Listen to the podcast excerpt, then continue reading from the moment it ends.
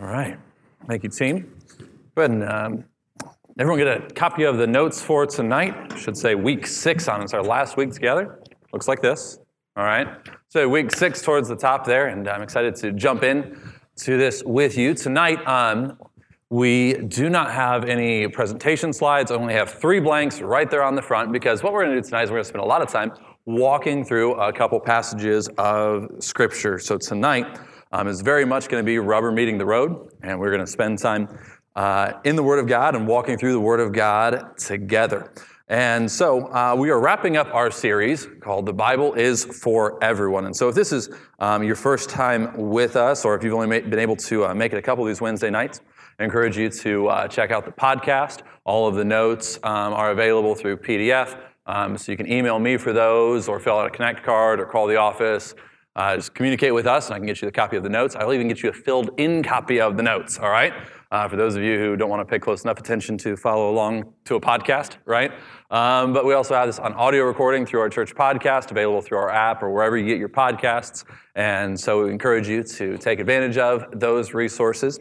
And tonight, as we dig in, I'm excited for this because this is, we're able to be very practical tonight. We're, we're building, we're moving towards um, some of the things that we're going to put into practice this evening. So, um, by way of review, we've talked about this uh, every week since we set the foundation.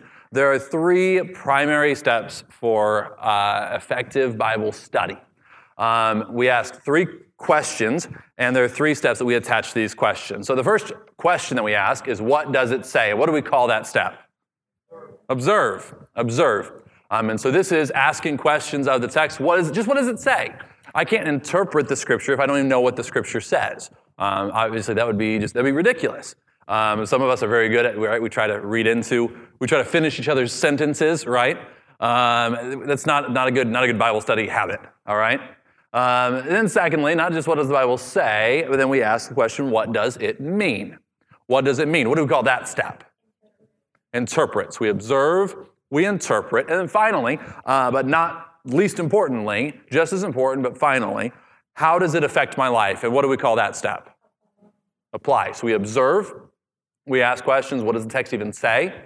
We interpret and we begin to figure out what does it mean, what is the context, what is the culture that it's being written within, uh, what's going on, what's the era of time, is it Old Testament, New Testament? We just try to begin to gather information. We're going to walk through what that looks like tonight with a couple passages. And then uh, finally, how does it affect my life? So now that I know what it means, what the original audience would have heard, would have understood, how does now it bear weight on me here in 21st century Western culture? How do I apply these things to my life? And so tonight we're going to talk about two different types of difficult, I'm going to call them difficult passages.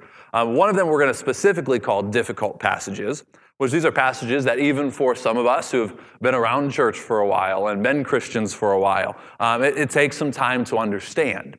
Um, it takes time to dig into and really develop and find what is God trying to say to me through this passage. Um, and then we're going to look at a second one that I think can also be a difficult passage, but we don't always admit that it's a difficult passage. And this is what we're going to call uh, the familiar passages. Familiar passages. And so we're going to divide up into those two spaces and spend time really walking through that. So I want to spend um, maybe, a, maybe a third of our time, if that, talking about and introducing these two. I'll do that separately. Um, and then about a third of our time walking through a passage that maybe was difficult to understand, and about a third of our time walking through a familiar passage um, and practicing these steps that we're going to talk about. So that's what it's going to look like tonight as we wrap up this series. Um, so, as we come into difficult passages, right there on your first page, there are three different types of difficult passages. And in order for us to be able to kind of understand and walk into what is difficult about these passages, I think it's important for us to understand what type of difficult passages it is. So, um, and I'll give you examples of the three of these so that we can um, step in. Um, but first of all, we have the unfamiliar.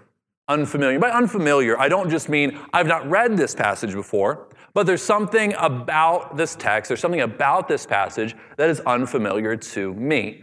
Um, so, for example, um, the book of Jonah sometimes could be able, uh, you might say, well, that's a familiar one. I know the story of the book of Jonah. Um, well, when we come to Jonah's culture, Um, what do we know about the culture of the Ninevites? What do we know about Jonah and his occupation? What do we know about the writing style? Because, in fact, Jonah is a piece of literature that we would call um, it's, it's ironic literature. Um, and so, what does that mean? How does that affect our interpretation? So, it may be unfamiliar in some of those spaces. Once you learn the context of Jonah, Jonah's not that difficult to understand. But it takes time to understand why it's being written, the style in which it's being written. And once you have those tools, you can unlock that kind of a passage. Number two, we have paradoxes. Paradoxes. What's a paradox? Any of our English teachers, we have a few, we have a few educators in it. What's a paradox? All right. So I heard similar, different, similar definitions phrased a little differently. What? I heard a paradox, right? Exactly. All right.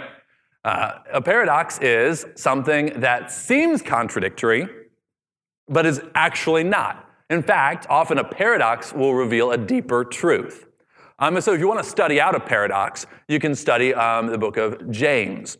Um, and the book of James goes into something really interesting. Um, in Ephesians chapter 2, verses 8 and 9, we see that, For by grace are you saved through faith, and that not of yourselves. It's a gift of God, not of works, lest any man should boast.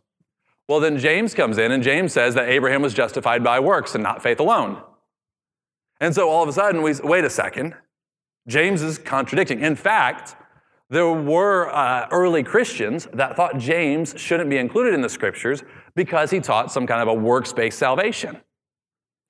But we don't, when we study the scripture, that, that's not true at all. What James is presenting intentionally is a paradox. He's showing us the relationship and he's saying, okay, Christian, I want you to think about the relationship between your faith and your works. And he's making these seemingly contradictory statements to make you say, wait a second, that's not true, and dig in deeper. And then when you dig in deeper, you say, okay, oh, that's what he means when he writes this. And so James is a great example of a paradox as he speaks about the relationship between faith and works. And then we have um, the mysteries. Um, the mysteries is what we'll call them. Um, and the mysteries are just that they're kind of a mystery. Um, these are things that uh, people that would fall under the space of orthodoxy and um, biblical Christianity that uh, a lot of people, we just say, we don't have a clear answer for this. Uh, we can't say definitively what this means. And so there are certain passages of Scripture um, that you could spend time getting caught up in, and you could um, try to chase down what does this mean, what does this mean, and piece it together. But in reality, um, no one has been able to come up with a this is exactly what these things mean. Um, now, does that mean there's not an answer for what they mean? No.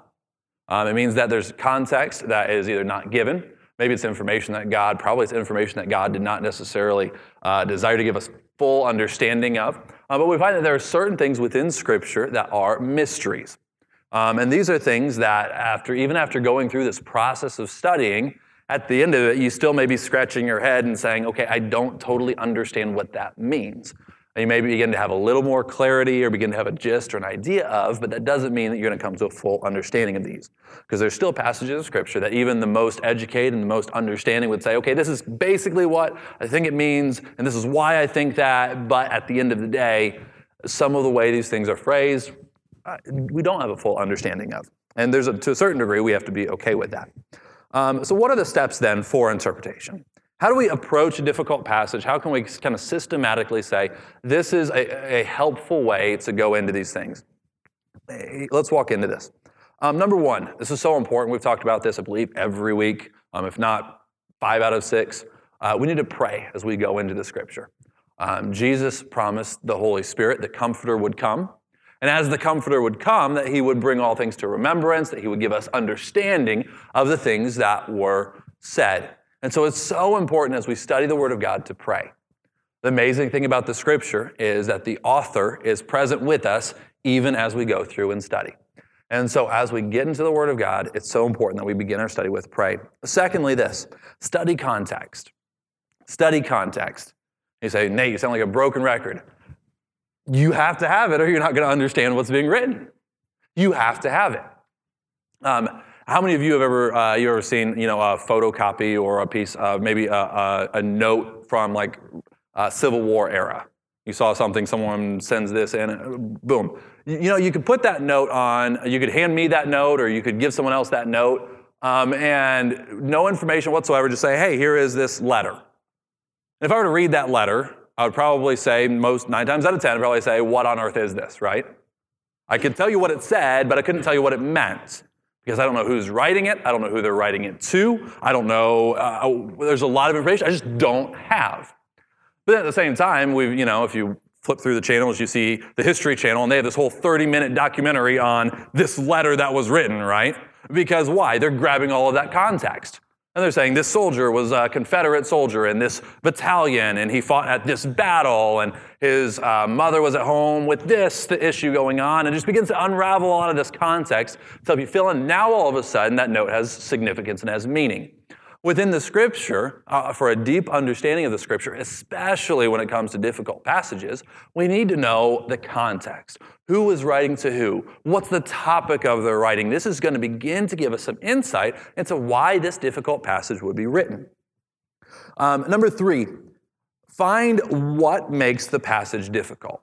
So, what idea what um, phrasing, what statement, what is happening within the passage that makes it hard to understand. Uh, what is it about it that's keeping it from being something that's simple and, and that we can just grab and jump into? What's happening that actually makes it difficult? And we need to ask questions and find some of these things out. Uh, number four, we want to use scripture with scripture. So, as we go to difficult passages, what we're going to do is we're going to try to find some of those themes. Uh, we're going to walk through this, we're going to walk through an example of this tonight. Uh, we're going to try to find some of those themes and say, where are those themes represented in other areas of Scripture? And then from there, what we want to do is we want to begin to compare those difficult passages with ones that are easier to understand. We want to look for areas that these are explained because the Bible is so uh, fascinating in that it has the ability to many times interpret itself. Many times the Bible will answer a lot of questions within its pages. Maybe in the same book, maybe in another book, and we'll look at some of those pieces here as we study a section from Hebrews chapter number 10. And so, what we want to do, uh, letter B of that, is we want to use the easier passages to help us interpret the difficult ones. Um, what we don't want to do is say, this is a passage that uh, is difficult to understand, and this is where I'm going to base all of my core theology, and then I'm going to go to these other passages and I'm going to say, no, that's not right because I believe that this passage says this instead. We don't want to grab the difficult passage and say, I'm going to latch onto this thing that may or may not be true, and I'm going to use it to interpret things that are obviously true. And so we want to take the easier passages, and we want to, uh, the, actually, there's a technical term for this in literature. It's called synthesizing uh, where you take an argument and you build an argument using multiple sources. How many of you guys ever had to write a research paper? In high school, college, some level, we had to write a research paper, right? Uh, when you write a research paper, you know, your, your teacher tells you or your professor tells you um, many times that you need X amount of sources, especially if you're just starting off in that. You have to cite so many sources, right? And so you have to take those sources and you have to compile them into some kind of a uh, thematic, hopefully uh, readable, hopefully coherent line of thought, even though maybe these are on different branches of the topic you're talking about. But you know what you're doing with that argument is you are synthesizing that argument. You're taking these pieces and you're saying, this is how I'm going to form a line of thought. This is how I'm going to go through and how I'm going to present my idea using other people's work to back up and support the point that I am making. And so when it comes to scripture, we want to take these things, we want to compile them. And then number five, uh, check your work with godly friends or external sources. So uh, when we finish, especially in a difficult passage, uh, maybe call up someone that you know that's studied the Bible and that knows the Bible well and say, hey, I've been reading through this. Um, or if you have a commentary or you have a source online that you like to go to, then you can say, okay, what is this passage? What does this commentary think that this passage means? And if you're in the uh, ballpark, hopefully if you follow these steps, you're in the same space and you're close, right? Um, and they agree with you. And not all commentaries are perfect, and not all friends are perfect, right? But as you study the Word of God and you go through these processes, um, we should end up in the same time zone, right? Um, if you find that all of the sources that you're looking up say that's not what that means, then it might be time to back up and start over and find out where you went wrong, right? And so let's go ahead, and here's what I want to do. I want to take a minute, and I want to go through, um, we're actually going to study two passages from the book of Hebrews tonight. Um, I thought that would save us a little bit of time um, with uh, trying to go through context in some of these areas since we're doing the same book of the Bible. Uh, but what I want to do is I want to look at one passage of Hebrews that is uh, maybe considered one of the warning passages of Hebrews. Um, Hebrews has five of these where they specifically um, begin to admonish or begin to warn, this warning passages, uh, the audience of certain things. And these warning passages uh, oftentimes are considered some of the uh, most valuable, hard to understand passages in the scripture. Um, and so, what I want to do is I want to look at Hebrews 10, um, and then we're going to actually jump over to the next chapter. We're going to look at the introduction to Hebrews chapter 11, which is a well known passage. Hebrews chapter 11 we know as what? The faith chapter, the hall of faith, right? Um, and so we're going to look at the introduction to that chapter um, as being a more familiar passage, and we're going to diagnose that. So here's how I want to start.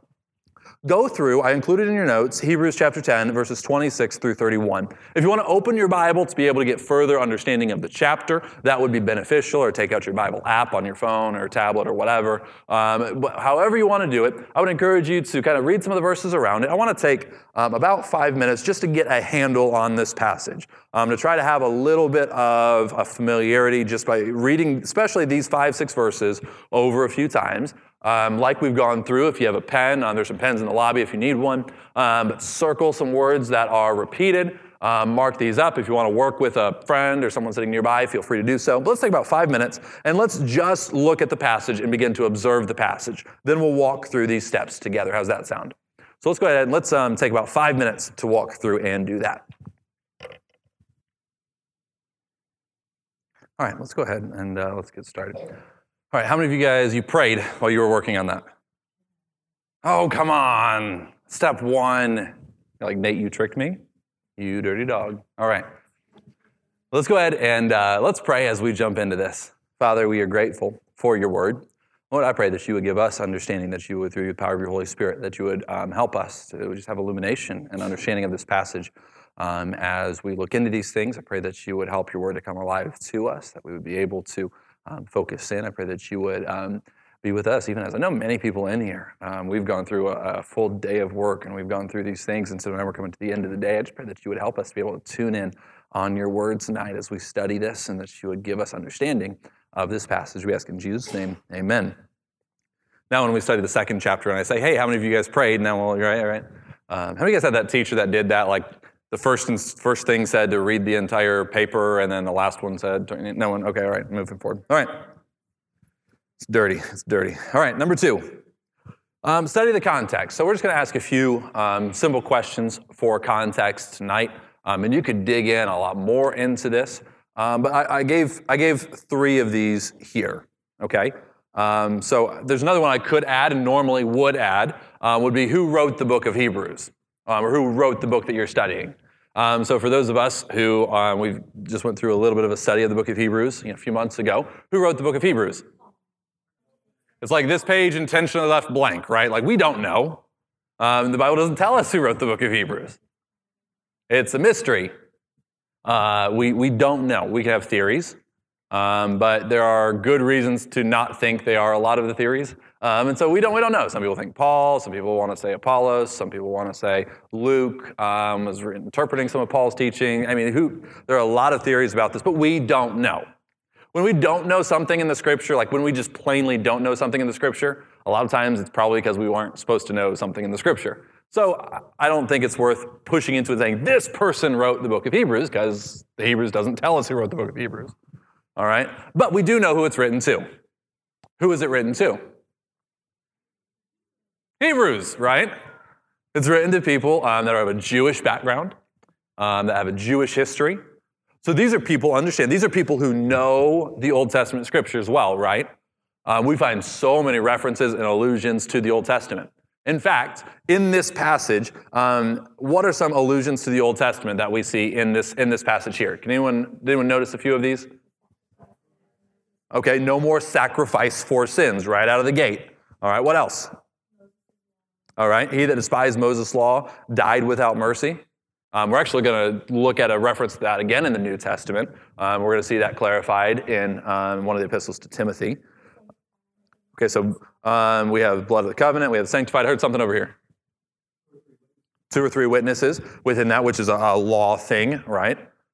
So, under the law of Moses, we saw two or three witnesses uh, are required for these things to take place. Um, yep, vengeance is mine, saith the Lord, I will repay, is uh, the way that it's translated in from uh, Old Testament Hebrew into English. Okay, and so we see that theme right there in verse number 30. And again, the Lord shall judge his people, right? It's a fearful thing to fall into the hands of the living God. Okay? And so all of these things, there's a number within these verses. We don't have all the time to dig into and jump into all of these Old Testament allusions and references, but it's full of them. All right? What is, letter B, what's the theme of the book? What's the theme of the book? Okay? So there's, there's an element of that. Um, so what's, what's the theme? What's, how, do we, how would we summarize and just succinctly say this is the theme of the book? Christ is better. Jesus is better. Jesus is greater than the law, right? Whatever our heart wants to build up as an idol, whatever we want to seek after and look to, Jesus is better than those things. You guys are breaking my heart, all right? Uh, what is, he's better than whatever it is, right? So that's the whole theme of the book. Jesus is better. For those of you guys who are out, of, you're like, what's wrong with? Uh, we went through a series uh, on Hebrews, just the whole thing entitled Jesus is better. And from each chapter we went through, Jesus is better. So if you're out of the loop on that, you're not breaking my heart, just the ones who were here for nine weeks. And, um, anyways, uh, no, so Jesus is better. That's the theme of the whole book. So as we're coming to the whole book, we're looking at Jesus compared to Old Testament things. In this passage, do we see that theme reflected? How do we see that, that theme reflected in this passage? He's a better sacrifice, okay? There's no more sacrifice for sins. Okay. There is, uh, so yes to all of these things. There is one direct comparison, at least one direct comparison within this passage. All right? And so, what do we, what is the, uh, that very, there's a very uh, direct comparison between, hold on, what do you got? Okay, the, um, where are you at here? Let's see. Uh, under, tread underfoot of the Son of God. Where you at? Are you in verse, uh, Kevin, where are you? I can't hear you very well. You in 29? Okay, perfect. Yeah, and so we have this. We have verse 28 He that despised Moses' law died of how much sorer punishment? Verse 29.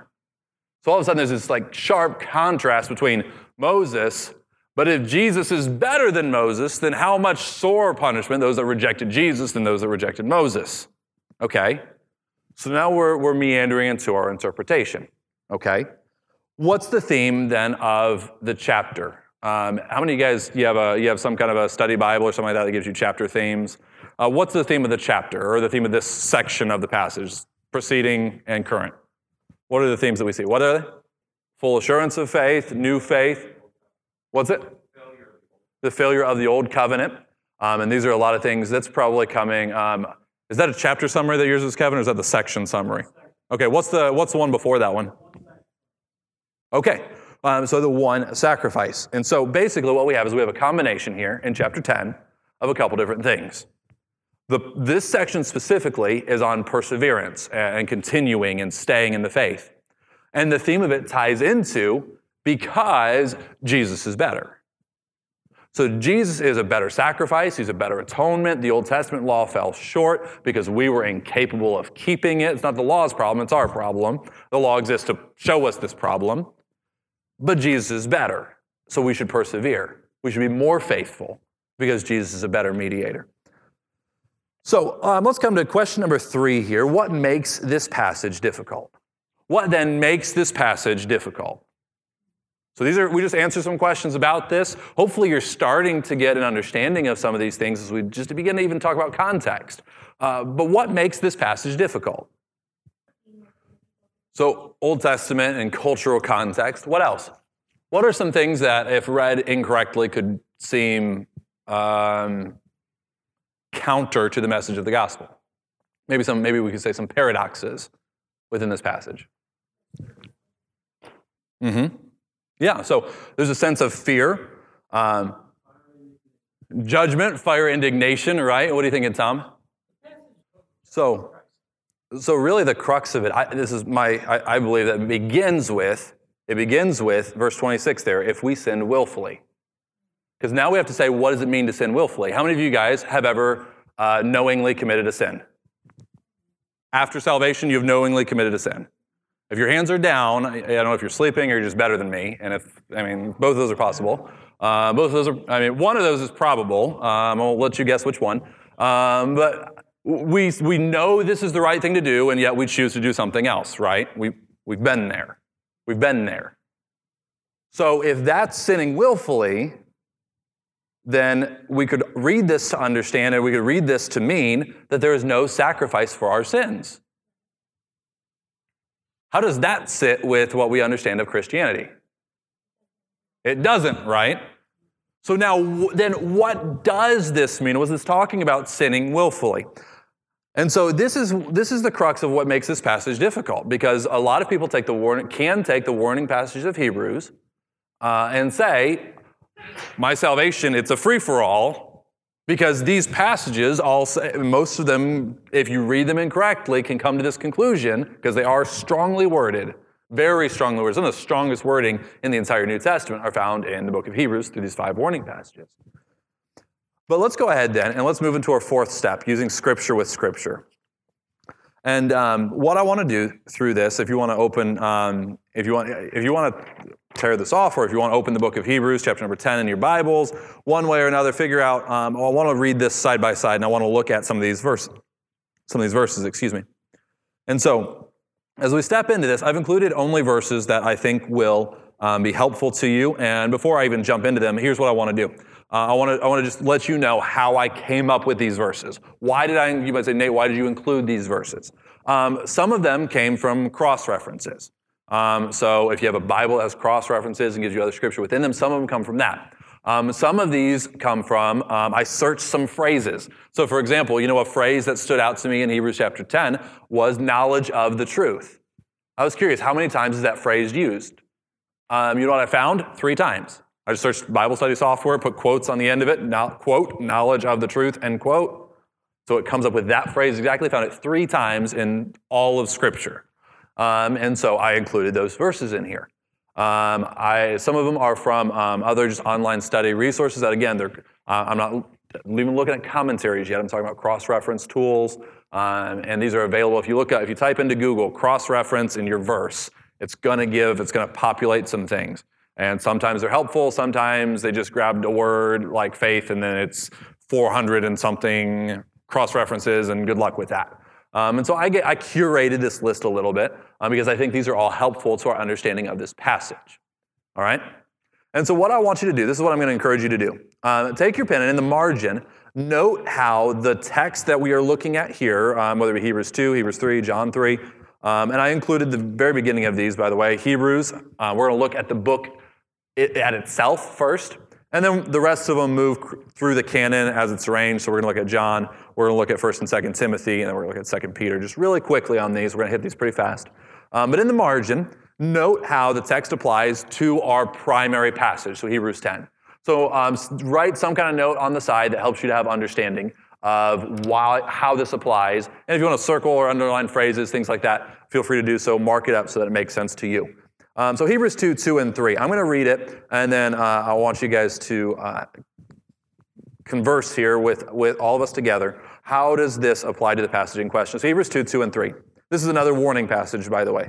For if the word spoken by angels was steadfast, and every transgression and disobedience received a just recompense of reward, how shall we escape if we neglect so great salvation, which at the first began to be spoken by the Lord and was confirmed unto us by them that heard him?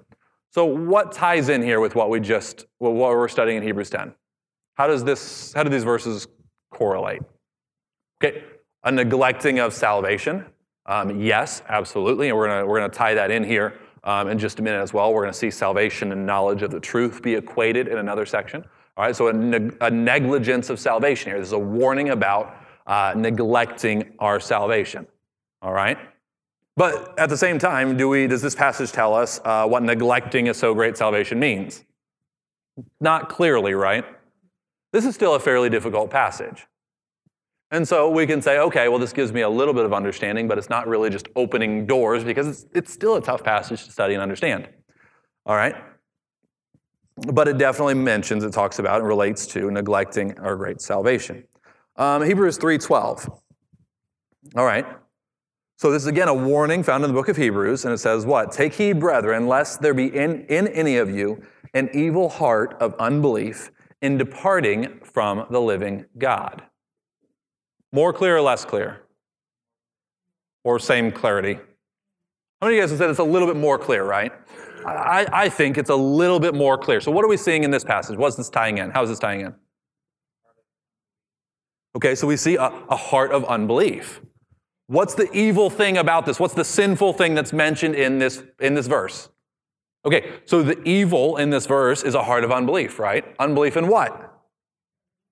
What's the whole book about? Jesus, right? So unbelief in Christ. This is all tying in with, and if you study the verses around it, it'll give you a little more understanding as well. Uh, just for sake of time, we've got to press forward. And so we see an evil heart of unbelief. So there's wickedness and unbelief are all of a sudden they're tied in here now, okay? So keep that link in your mind. We're going to see that uh, on repeat here. Look at John 3, verse number 18. Um, these are Jesus' words, all right? So if we're going to talk about Jesus, we might as well quote Jesus, right? Um, John 3 18. He that believeth on him is not condemned. Does it say anything about sinning after salvation or anything like that? Jesus says, He that believes on him is not condemned, but he that believes not is condemned already. Why is he condemned already? Because he has not believed on the name of the only begotten Son of God? He answers the question right there in the verse. So now all of a sudden, what do we have? We have this correlation between condemnation and what? Unbelief. Condemnation and unbelief, are, are, we see these two linked by Christ. Look at John chapter 10. These are just, we're just walking through, we're just kind of gathering information to help us understand this difficult passage. John 10, 26 through 29. Jesus again speaking, But ye believe not, because ye are not of my sheep, as I said unto you. And who's he speaking to? Does anyone want to take a guess at what he's, who he's speaking to in this verse? If you know, if you, he's speaking to the Pharisees. He's speaking to religious leaders. He's saying, you don't, you don't believe because you're not my sheep. As I said unto you, my sheep hear my voice. I know them and they follow me. I give unto them eternal life. And watch this, they shall never perish, neither shall any man pluck them out of my hand. My Father, which gave them me, is greater than all, and no man is able to pluck them out of my Father's hand. And so, looking at this verse, this is very clear. If I am a believer in Christ, what does he call me? He calls me his sheep. You want to do a really interesting study? Psalm 23 off of this, okay? Um, he says, I am, they are my sheep. They hear my voice, they know me, they follow me. I know them. And then what does he say? What does he give unto, unto us, his sheep, in verse 28? Eternal life. And then what does he say after that? They shall never perish. Neither what? Shall any man take them out of my hand? They, they can't be taken away from me. So if Hebrews 10 means that I can lose my salvation, what does that make Jesus in John 10? Makes him a liar, right? And so obviously these two things don't mesh. Hebrews, all about Jesus, is not contradicting the words of Jesus. So it can't mean that. So, so what are we seeing? We're seeing some doors are opening up, right? Some pathways are kind of opening up for study. Others are being blocked off. Is this, the, is this what it means? No. There's a clear passage that says that's not what it's talking about. So let's, let's keep reading. Let's look at just a couple more. 1 Timothy 2 4. Who will have all men to be saved and come unto the no- uh, and come into the knowledge of the truth. All right, so this is one of those three times that the knowledge of the truth is used. What is he equating to the knowledge of the truth? Coming to the knowledge of the truth is equivalent to what? All right? So we know it's believing in Jesus. What is the word specifically used in this passage? What, what's the, how would we say it? Saved, right? Someone who has come to the knowledge of the truth is someone who is saved. We see that in this passage, in this verse. Pretty, pretty straightforward. So we're just, again, we're just gathering data. I'm just organizing these, not necessarily in line of thought, but just in chronology. Just the way that you and I would study the Bible, not having read these verses before. We, I would recommend starting within the book itself, start in the book of Hebrews, and then work your way out, either chronologically or through the canon. So we're looking at John and then Timothy and then Paul, uh, Peter here in just a minute. So he would have all men to be saved and come to the knowledge of the truth. So these two are equated now. 2 Timothy 3 7 through 9. This is the other time that it's used.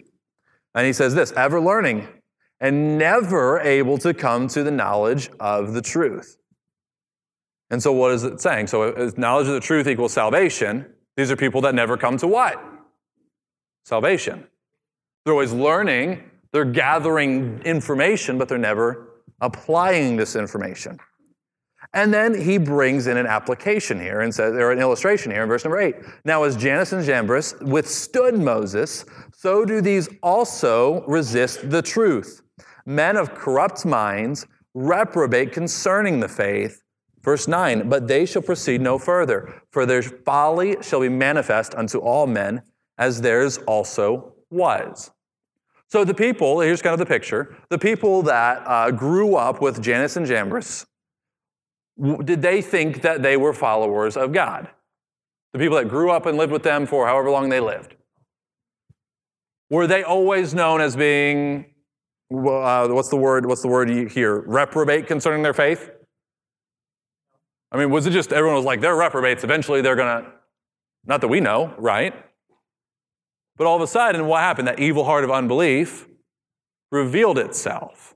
The evil heart of unbelief begin to show outwards. We, we know ultimately our heart is going to show out through our actions, right? That's what James means when he talks about faith and works, right? Um, spoiler alert. Um, so what do we see? We see all of a sudden now, as Jannes and Jambres did these things, it happened. This all came out. What does Paul say in verse number nine? For their folly shall be manifest unto all men, as theirs also was. So he's saying, hey, there's a group that has evil heart of unbelief. There's a group that they they're never coming to the knowledge of the truth. They're learning, they give some of the externals of, but eventually their folly will be manifest. Folly being foolishness, the foolishness of, likely just from context, the foolishness of unbelief. So eventually this is going to show itself. Then look at 2 Peter um, chapter 2, verses 20 and 20, 20 through 22. For if after they have escaped the pollutions of the world through the knowledge of the Lord and Savior Jesus Christ, they are again entangled therein and overcome, meaning they are overcome, not overcoming these things. The latter end is worse with them than the beginning. For it had been better for them not to have known the way of righteousness than after they had known it to turn from the commandment delivered unto them. And so, what do we see within this passage? All right. So, all of a sudden, now we see similarly, this has a very similar feel then to Hebrews 10, but probably a little clearer language. There's a group of people that have the head knowledge of Christ. They hear the gospel. Maybe they hear it over and over again. Maybe they sit in church pews. Maybe they attend. And maybe they want to, they study the Bible. But what do we find? That there's never, they, they never, they resist. I'm sorry, where am I at? Um, but they never actually buy into it. Uh, they never actually step all the way into it. They have the knowledge, but this knowledge never becomes faith. Quick question. Uh, yeah, yeah, absolutely. I think this would tie in. This is that's another great study that you could jump into, um, where the double-minded man, the instability, and some of those things. That's another biblical word. Yes, I think so. Um, where this is, I have an understanding up here, but I have an evil heart of unbelief. I know the facts, but I never buy into. I never take a step into. So all of a sudden, so before we um, go to number five, um, so as we take these things, as we look at this passage of Hebrews chapter number 10, verses 26 through 31. What, what would you say that this willful sin is? I, I heard, I heard, what, what I hear? It's rejection of Christ. If I sin willfully, if I, if I in my will say I do not have to buy into these things, after we've received the knowledge of the truth. So this here w- would seem to imply or seem to be an understanding of it's not a matter of they are truly saved, but maybe they have knowledge of salvation. But as they have knowledge of salvation, uh, the knowledge of the truth is the sacrifice for sins. There's not a sacrifice for sins elsewhere. And you have to remember what is the crowd of people that's being written to? The Hebrews, people that are of Jewish backgrounds.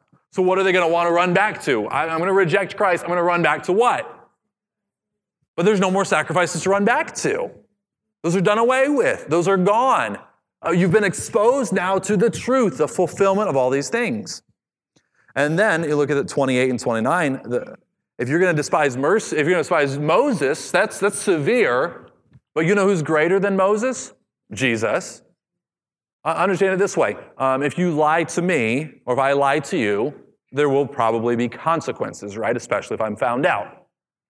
Now, if I were uh, a witness in a criminal case and I were called to testify and I were to lie on the stand, uh, which one's going to have bigger consequences, do you think? Uh, the perjury, right? The one that has a legal name for it, right? Um, a little white lie to a neighbor is wrong, but it's not going to carry the same amount of uh, same consequences here. So, rejection of Christ, rejection of Moses are not the same thing, right? And so that's what we, the what we see played out. And there's so much more in that passage, but for sake of time, uh, we just we have to keep moving forward. Okay, um, so let's look at number five then. We're going to check our work, and you can see uh, I cited this. This is from um, Evangelical Commentary on the Bible. Um, it's something I have within some uh, study software that I use. Um, and so after going through all of this, after laying out these verses, I said, okay, let's see what a commentator has to say about this. And here's what they said deliberately keep on sinning, or for us, um, we see that phrase, um, sinning willfully in the King James, refers not to the immense sinfulness that remains in every believer's life. Thank God, right? Um, because if we're all honest here, immense sinfulness, yeah, that's a nice way to say it. Um, I know what lives in my heart, you know what lives in yours. Someday it will be gone from us, someday it's going to be uh, totally done away with. Amen for that day. But that's not what this is talking about here. Thank God. This is not the immense sinfulness that remains in the believer's life, over which one mourns, of which one repents, and for which one turns to Christ. And there's some references there. Those are going to be within the book of Hebrews, since the book's not mentioned. But, with, but to the renunciation of the faith. And we see uh, Hebrews chapter 3, verse number 12, which we looked at, Hebrews chapter 6, verse 6, which we didn't look at. If, having once become acquainted with the final and perfect sacrifice of Christ, one rejects it as his hope of salvation, all hope is forever lost. The Levitical sacrifices that this readership is tempted to prefer cannot make anyone perfect. So now what have we done? We've gone back, we've studied these things for ourselves, we've looked at these verses, we've begun to, uh, to cross them over each other and to overlap them and to look and understand what the scripture teaches. And now when we're all done, we can say, okay, are we, am I on the right track? And we look at this uh, commentary and we see that this commentary really point for point, agrees with the things that we have just said. Okay? And so that's what um, going through a difficult passage looks like.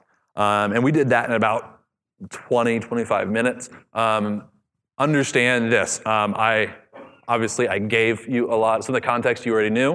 Um, I gave you a lot of the cross references. Um, so I, I spent the time, I kind of went on and did that work so we could sit down and do it all together. So if you're studying a difficult passage, you're like, I've been studying it for 20 minutes and I don't know what it means. Welcome to the club, all right? It's fun to be here, okay? Um, because genuinely, I took uh, probably about an hour just grabbing these cross references and finding out these verses that I thought would streamline our study and understand. And so uh, it takes time to gather these resources. But remember, day one, we didn't come in saying studying the Bible, we should study the Bible because it's easy. That's not what we said, was it? We, should, we said we should study the Bible because it's worth it because it's worth it. So let's look at familiar passages, and this will be much shorter, um, and we'll, we'll, be done here. Um, steps for interpretation of familiar passages. Number one, pray. Um, number two, ask good questions. The key to Bible study is asking good questions. Uh, that's the key to Bible study. That's the key to learning in any sense, but in Bible study, it's going to pay such big dividends. Ask good questions. You say, I don't know what a good question is. The more you do it, the more you learn what a good question is. So maybe if you're just starting off in Bible study, your questions uh, might be a, a, little simpler, or maybe you're not on the right track. And that's fine because I still ask questions that I'm like, okay, what's the answer to this question? And it's nowhere to be found because it's not the right question. But the right questions pay big dividends. And so ask good questions. Here's some examples. What's the greater context? We look at the book context. What do the words mean? In a familiar passage, we can think that we know what the words mean. And sometimes um, that most of the time what it does is it limits our understanding of the passage. Most of the time uh, we're not so far off in the meaning of the words that we're going to develop some kind of heresy out of it. We're just not going to get a full understanding of. Um, but it's important to know what the words mean. How does this relate to other passages? What are the cross references? What do they say about this passage? Uh, letter D, what can I learn about God through the passage? Um, if, you, uh, if you grew up through church Um, a lot of times, uh, this is just what I've found. Some of it's what I've experienced in church. A lot of times, when you go through and you hear about, you know, your um, your Bible heroes, especially the heroes of the Old Testament, and this and that, uh, we learn a lot about uh, good morals, and we don't always learn a lot about a good God um, if we're not careful. And I don't think that's the case here. I know Paul really and our children's ministry team and Chris, our student ministry team, put a lot of work into making sure that our students know God, not just understand the morals of the Bible. But for some of us who've been around for a while, the Sunday school stories might be a good moral story and almost like a fable with God added into it somewhere. And so, a good way to go back and to try to understand these things is how does God relate to these things? What do I learn about God through this passage? Um, number three, approach teachably. Approach teachably. Um, if we go in thinking we know everything in the passage, uh, if we go in thinking, let me say it this way: if we go in thinking that we're going to that we're not going to get anything from the passage, you're right. If you go in thinking that you're going to get something from the passage, you're right. You're going to go and you're going to get as much out of it as you anticipate and as you look for.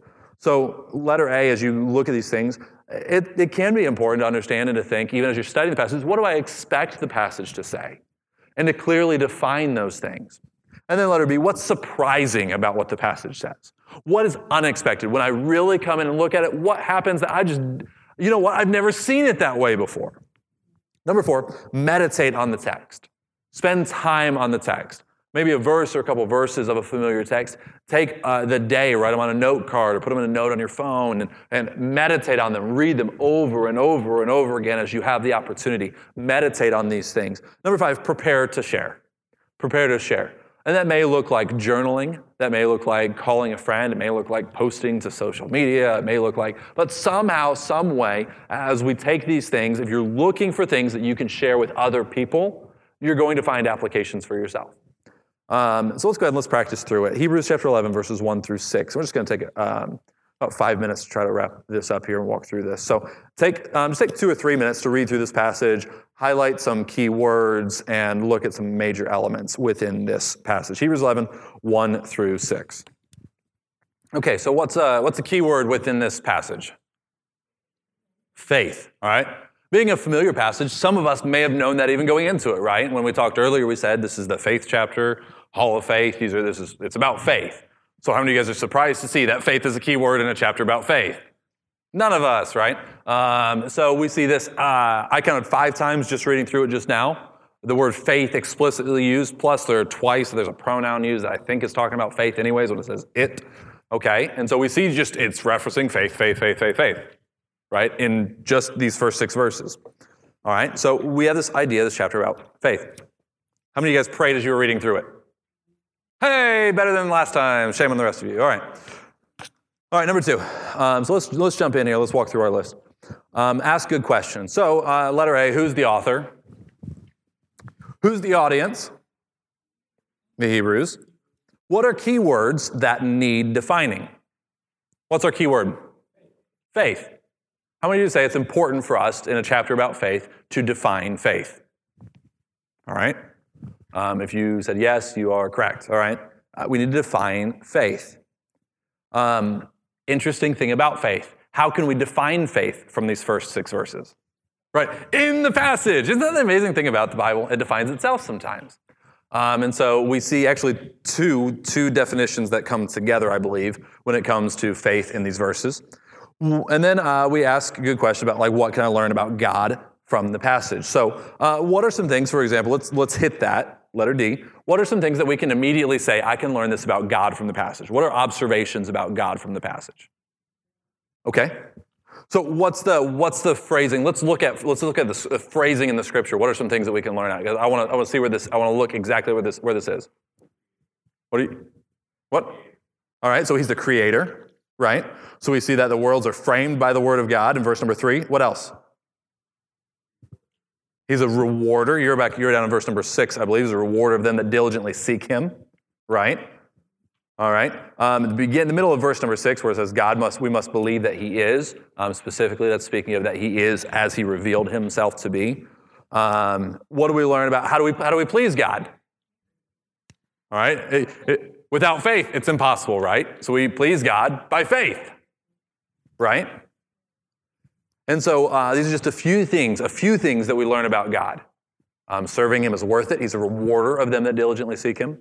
Um, we see that he um, that uh, faith is the way that we seek him and the way that we please him. Um, we see that he is the creator. Uh, we see that uh, just we see a handful of things there. We can't go into all of them just for sake of time. Uh, so number three, approach teachably. Um, so as we look into the chapter, uh, we can say, what do I expect the passage to say? So what, what expectations do we have for the first six verses? Just you personally, what expectations, in short, did we have about the first six verses? Is um, it's going to have a lot to do with faith, right? So a lot of those expectations were probably met, right? But what's surprising about the things that are actually said? And, and you know what we can do is we can go verse by verse through that and we can explore that some. Um, I think if we genuinely study out verse 1 and verse 6, these give us a definition of faith, kind of part A, 1A, 1B, faith. Uh, and I think that we're going to find faith to be something very different than the way that the English dictionary might define faith. Um, and that's something that you can do on, on, your own time if you want to write that down. Uh, number four, meditate on the text. So we can meditate maybe on some questions. What does the author mean by his definition of faith? Right? Um, I, I, preached this passage a few months back, and um, I, some of you may, may have been there for that. And when we talked about faith, I read through the verse and I said, All right, guys, so we need to define faith the substance of things hoped for, the evidence of things not seen, all right? Clear now? Got it? Everyone understands it? Everyone's on the same page? No, of course not. Why? Because it's a pretty deep definition.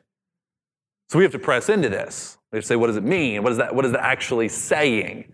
Um, because there's a lot tightly packed into those few words. Um, and he, how does he add to the definition of verse number six, which I alluded to a second ago? Why do we need faith? Why faith? Why is faith the thing that pleases God? That's something you can meditate a long time on, right? That's something that you can say, whoa, why, why is faith the thing? Without faith, it's impossible to please him. That's the thing that he says you must have to please him. Why faith and not something else? Um, and so and that's something that we can you can meditate on, and there's not, don't try to come up with the Sunday school answer for it. Put it to the test. Say, why faith instead of intellect? Why faith instead of generosity? Why faith instead of love? Why faith instead of why does he say faith? Why doesn't he say any of these other things? Run it through the gauntlet. Don't just walk out with easy answers. Why does the, and here's uh, letter D. Why does the author start with Abel and Enoch? What is he doing? What is he trying to accomplish in the rest of the passage? Um, and so those are some questions that you can spend time meditating on and thinking about, and then prepare to share. So from this, what can you apply to your life? And then letter B, who can you tell about this application? Or um, sometimes, obviously, it might be a very personal application. Uh, how can you record it? Uh, maybe get a journal and begin journaling through these things, or get a study Bible that has margins and space that you can write things out in but somehow, some way, somewhere, put application down into some concrete form, whether it be communication with a friend, whether it be journaling, whether it be a combination of both. Whatever it looks like for you, take the time to anchor that down and to do something with the information that you're sharing. And that's it. So thank you so much for those of you, especially who uh, went through us for these six weeks. And if you're new to the study, again, I encourage you to go to the podcast, get the information. I can get you the PDFs. I'll get you whatever information you need. Um, because I believe that the Bible is for everyone. The Bible's not just for smart people, not just for pastors, not just for church leaders. The Bible's for you, the Bible's for me. And we will all be better off, and our church will be better off as we, as Bible believing Christians, really spend time studying, not just reading, although reading is so important to the Word of God, but studying the Word of God and coming to know its truth. Let's pray and we'll be dismissed. Father, I thank you for this group.